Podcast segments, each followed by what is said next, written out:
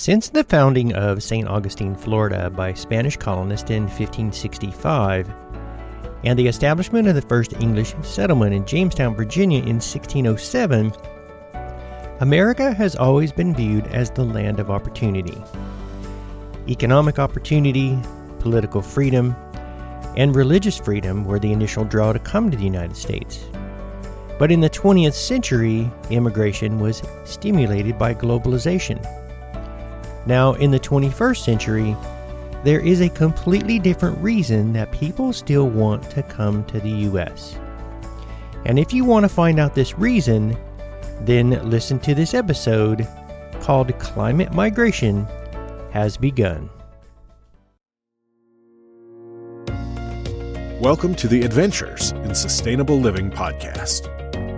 Your host has lived an off grid, sustainable lifestyle for over 20 years.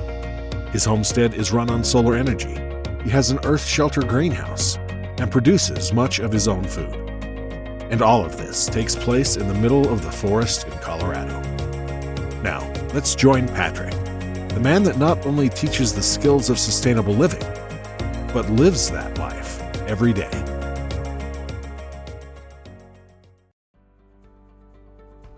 Welcome back, everyone, to the Adventures in Sustainable Living podcast. This is your host, Patrick, and this is episode number 59, which is called Climate Migration Has Begun. Now, this episode is sort of a follow up on one of my previous episodes about some of the unexpected changes that we are now seeing because of the warming of our planet. So, I really hope that you will enjoy this episode because I really came across some very fascinating information. So let's get started. If you look at the early history of the United States, you will find that literally millions of immigrants left their own homes to find something that was not ready available in their own country. And that was simply the opportunity to find prosperous work and succeed economically. And additionally, many people sought to escape political and religious persecution. And it was these early immigrants that formed the original 13 colonies, and it was these immigrants that fought in the American Revolution in order to defend their new homeland. But if you look forward to the 20th century, a lot of the draw to come to the US was actually the result of globalization, especially later in the 20th century. And as a result of this globalization, international travel and banking had become simpler, and major advances in technology, transportation, communications, and media has indeed turned our world into a very small place. But this globalization has also created a more disparate difference between developed and undeveloped nations. And many developing nations still struggle with the simple ability to provide a stable economy. And consequently, it is difficult for families there to sustain sufficient capital to care for themselves and have a decent quality of life. And with the availability of modern technology, it offers people the ability to view what life is like in another country. And the end result is that it creates what I call compare and despair. Consequently, the United States is once again viewed as the land of opportunity, and certainly we have taken advantage of that by maintaining an enormous migrant workforce that comes here for seasonal jobs in order to send money home to their families. And additionally, in many countries throughout the world, oppression, brutality, torture, civil rights abuses, and even killing of civilians is unfortunately commonplace. People fear for their health and safety, and they flee their own country and want to enter the United States. And what we have seen most recently is large groups of immigrants from Latin America walking toward the border.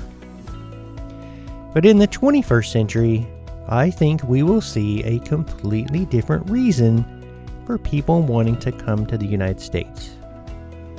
Now, I know that there is a lot of differing opinions on immigration, which of course creates a lot of controversy. But in fact, one of our most recent presidents started building a wall between the United States and Mexico. But I truly think we are going to have to change some of our policies simply out of necessity. And the reason for this will be climate migration. Now, before we get started here with all of the interesting things that I found, I just want to be clear on one thing.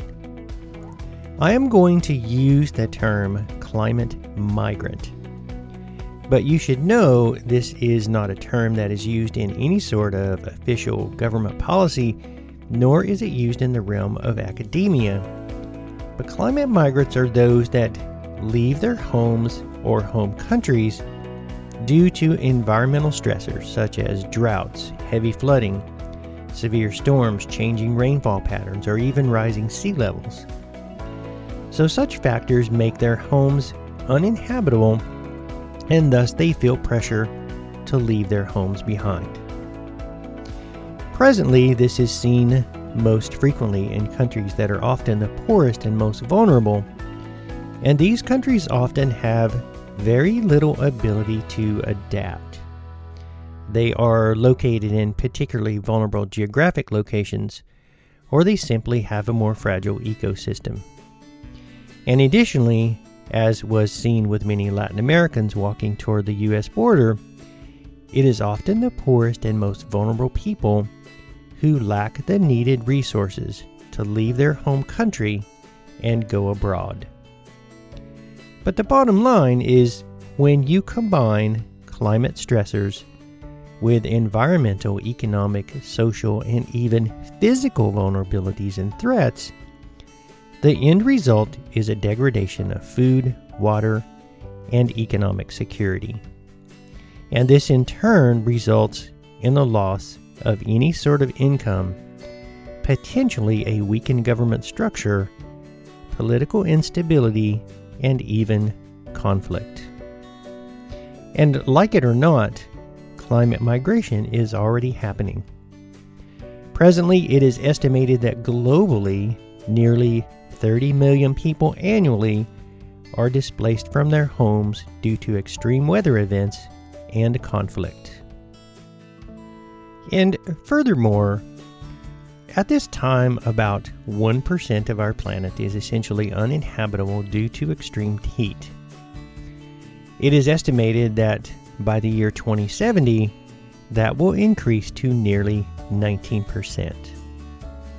And what most people don't really realize is that for much of human history, people have lived in areas where food was abundant due to a surprisingly narrow range of temperatures.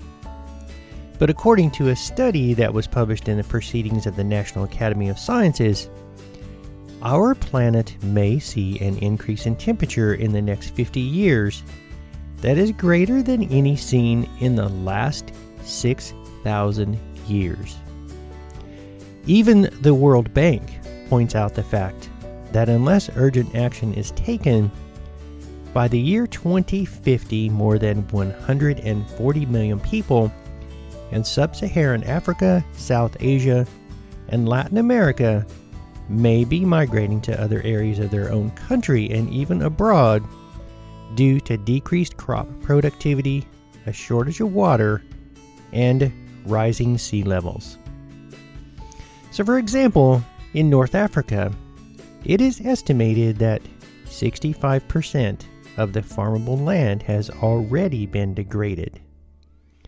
The combined effects of incredible population growth and extreme drought has resulted in the deaths of over 100,000 people. And the story is similar in South Asia. Nearly 8.5 million people have already left. Furthermore, climate scientists are now realizing that their own predictions for future population displacement due to rising sea levels have been grossly underestimated. But you know, we sit in our nice, comfortable homes in our country and we hear about these things and we see these things on the news and we're completely disconnected to it and we think perhaps we are immune to it. So I realize at this point much of what I have focused on or focused my attention on is what's going on in other countries, but don't think for a minute that the United States is at all immune to what is happening.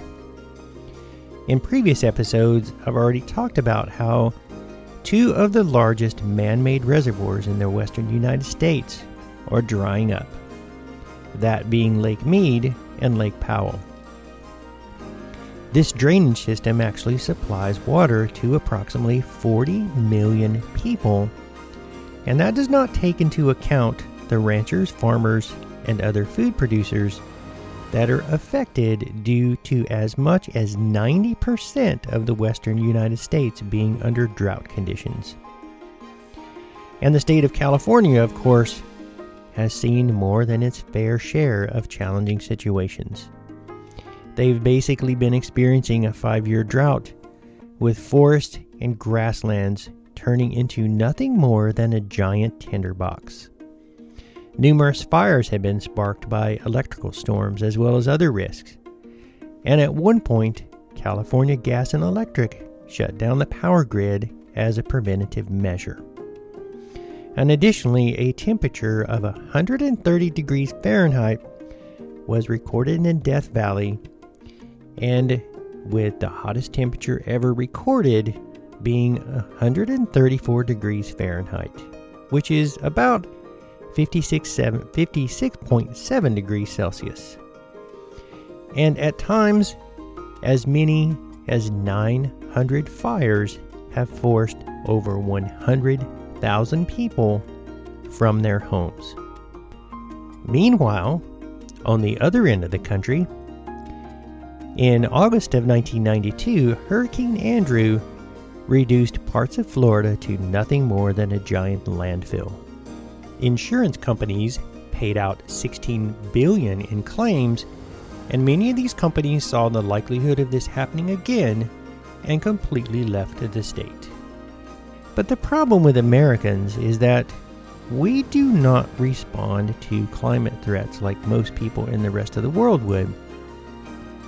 It is a very natural part of life in rural areas of undeveloped countries. If people face drought conditions and crop failures, they simply move somewhere else that is more stable and resilient. So, with no money to really solve the problem, often migration is simply a question of survival. By comparison, at least so far, Americans are somewhat insulated against many of the challenges due to climate change. We are tremendously separated from the very infrastructure that keeps us alive, while the average person in Kenya looks at their dry well and sees dehydration and possibly death. As Americans, we live in a culture that thinks every problem can be solved by money or technology. Consequently, as the water supply for over 40 million people in the American West has slowly declined over the last 33 years, the population of Nevada has doubled, and 1.5 million more people have moved to Phoenix. Meanwhile, as Florida has become an outstanding example of the threat of rising sea levels, more than 5 million additional people have moved into the state, resulting in a historic boom in building and real estate. And this sense that money and technology can overcome anything has done nothing but fuel even more reckless development.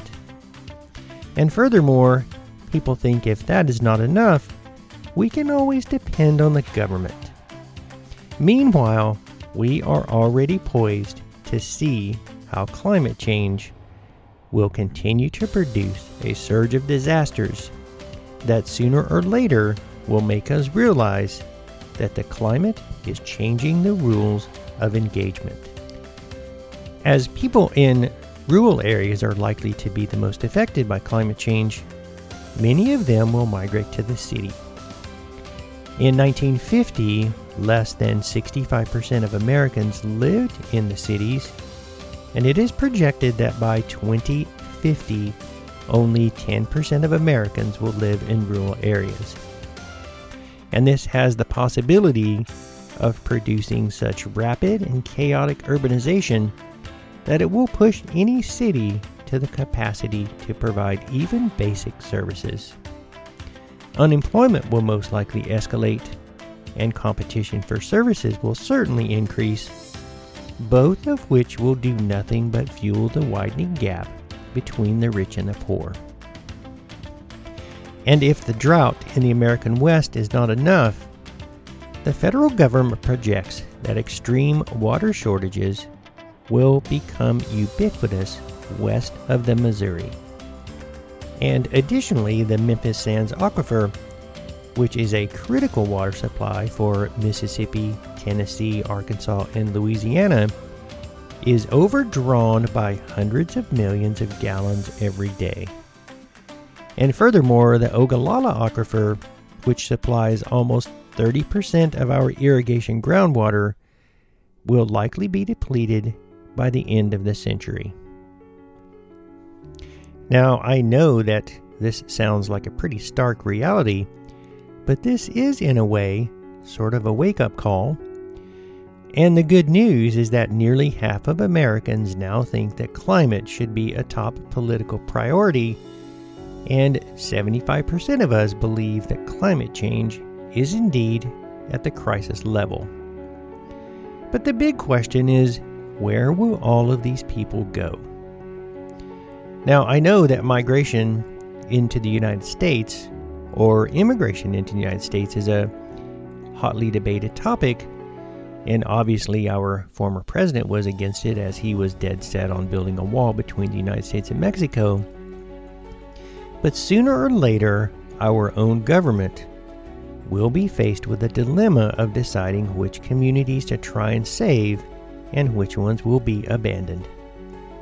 Similarly, we will have to make a collective decision about our immigration policies. And contrary to beliefs of our former president, climate migration could bring great opportunity. But the bottom line is that we are going to have to make a choice. Nations in more northern latitudes can allow climate migrants to cross their borders or they can close their borders and literally trap hundreds of millions of people in places that are increasingly unlivable. But we have the ability to provide relief from such a crisis as more and more people look to the United States as the land of opportunity. But such a move will not only require a huge measure of goodwill, but also extremely careful political management, as well as an enormous amount of preparation and planning. Unfortunately, the potential alternative, as the United Nations and other organizations warn, is to sit and watch the governments in these countries most severely affected essentially dissolve into chaos and war. But it truly does not have to be that way. And if you are a person that is strongly nationalistic and oppose such a migration into the United States, I would beg you to look at this from a different perspective. It is projected that the numbers of Americans ages 65 and greater will more than double over the next 40 years, and such a demographic shift will affect economic growth as well as patterns of work and retirement. And regardless of the reasons of people immigrating to the United States, this could actually be a great opportunity. Bringing new people into an aging workforce could actually be a boon for the economy. But we simply have to make a choice because if countries decide to essentially close their borders, we will produce nothing less than staggering human suffering. And there is no doubt that many political battles will be fought over this issue. But careful political management, early policy changes, and proper planning can lead to a drastically different future. Now, at the present moment, and this information comes directly out of a report produced at the White House, the United States does not consider its international human rights obligations to require extending international protection to individuals fleeing the impacts of climate change. But we could change some of our political policies and allow humanitarian visas, labor mobility, and education programs, as well as other alternative pathways to permanent residency in the United States. If there was ever a time that we were provided with an obvious reminder that we live in a global and highly connected society, the COVID 19 pandemic has made that clear. Because obviously, no country could tackle that problem on its own, and the pandemic clearly posed a challenge to our healthcare systems and our ability to work together as a community of nations. But what most do not realize is that the success of our efforts is closely linked to the health and welfare of even the most marginalized members of our society. And the same is true of our response to global climate change. Our successful response is linked to the health and well being of even the most marginalized countries in our global community. In one of my recent episodes, I quoted something from the NASA website on climate change, and I will repeat that here. The effects of human caused global warming are happening now, are irreversible on the timescale of people alive today, and will worsen in the decades to come. And what that means is that people are now on the move and it will continue to happen. And we will even see this in our own backyard. But you know, most humans are amazingly inept at forethought and planning, and it always has to be a 911 situation before we will really be willing to do anything about it. But there is absolutely no doubt that we still have a great window of opportunity to produce a much different future for ourselves as well as the people of other nations. And there is no doubt that climate migration will affect each and every one of us in some way. And if you remember from some of uh, a couple of my previous episodes, I talked about the pillars of sustainability being economy, people, and environment. Well, certainly the changing environment will no doubt affect our economy, and it is already affecting millions of people around the world. But as with so many things in life that stress us, the outcome is more heavily weighted by your response. And it is our response that will make the difference in whether or not the United States continues to be the land of opportunity for all of our citizens, as well as for those who will soon be knocking at our doors. Now, I know, you know, I look back over the information presented in this episode and I know that it sounds like a really stark reality, but as I said before, this is kind of a wake up call. And we really truly have this window of opportunity right now to build a completely different future for ourselves as well as for the global community. And it really truly just has to do with the basic concepts of sustainability. Because the only way that we are going to survive the changes that are occurring so rapidly in our world is to live a more sustainable lifestyle and something that's a little bit more in tune with the environment. So, if you have enjoyed this episode, then please take the time to leave me with a review and subscribe to the Adventures in Sustainable Living podcast, as well as my companion blog, Off Grid Living News. And as always, don't forget to take advantage of the resources that I have listed in the transcript of this episode because there is a tremendous amount of information there, and you will probably learn a lot just as I did. But for now, folks, that is it for this week.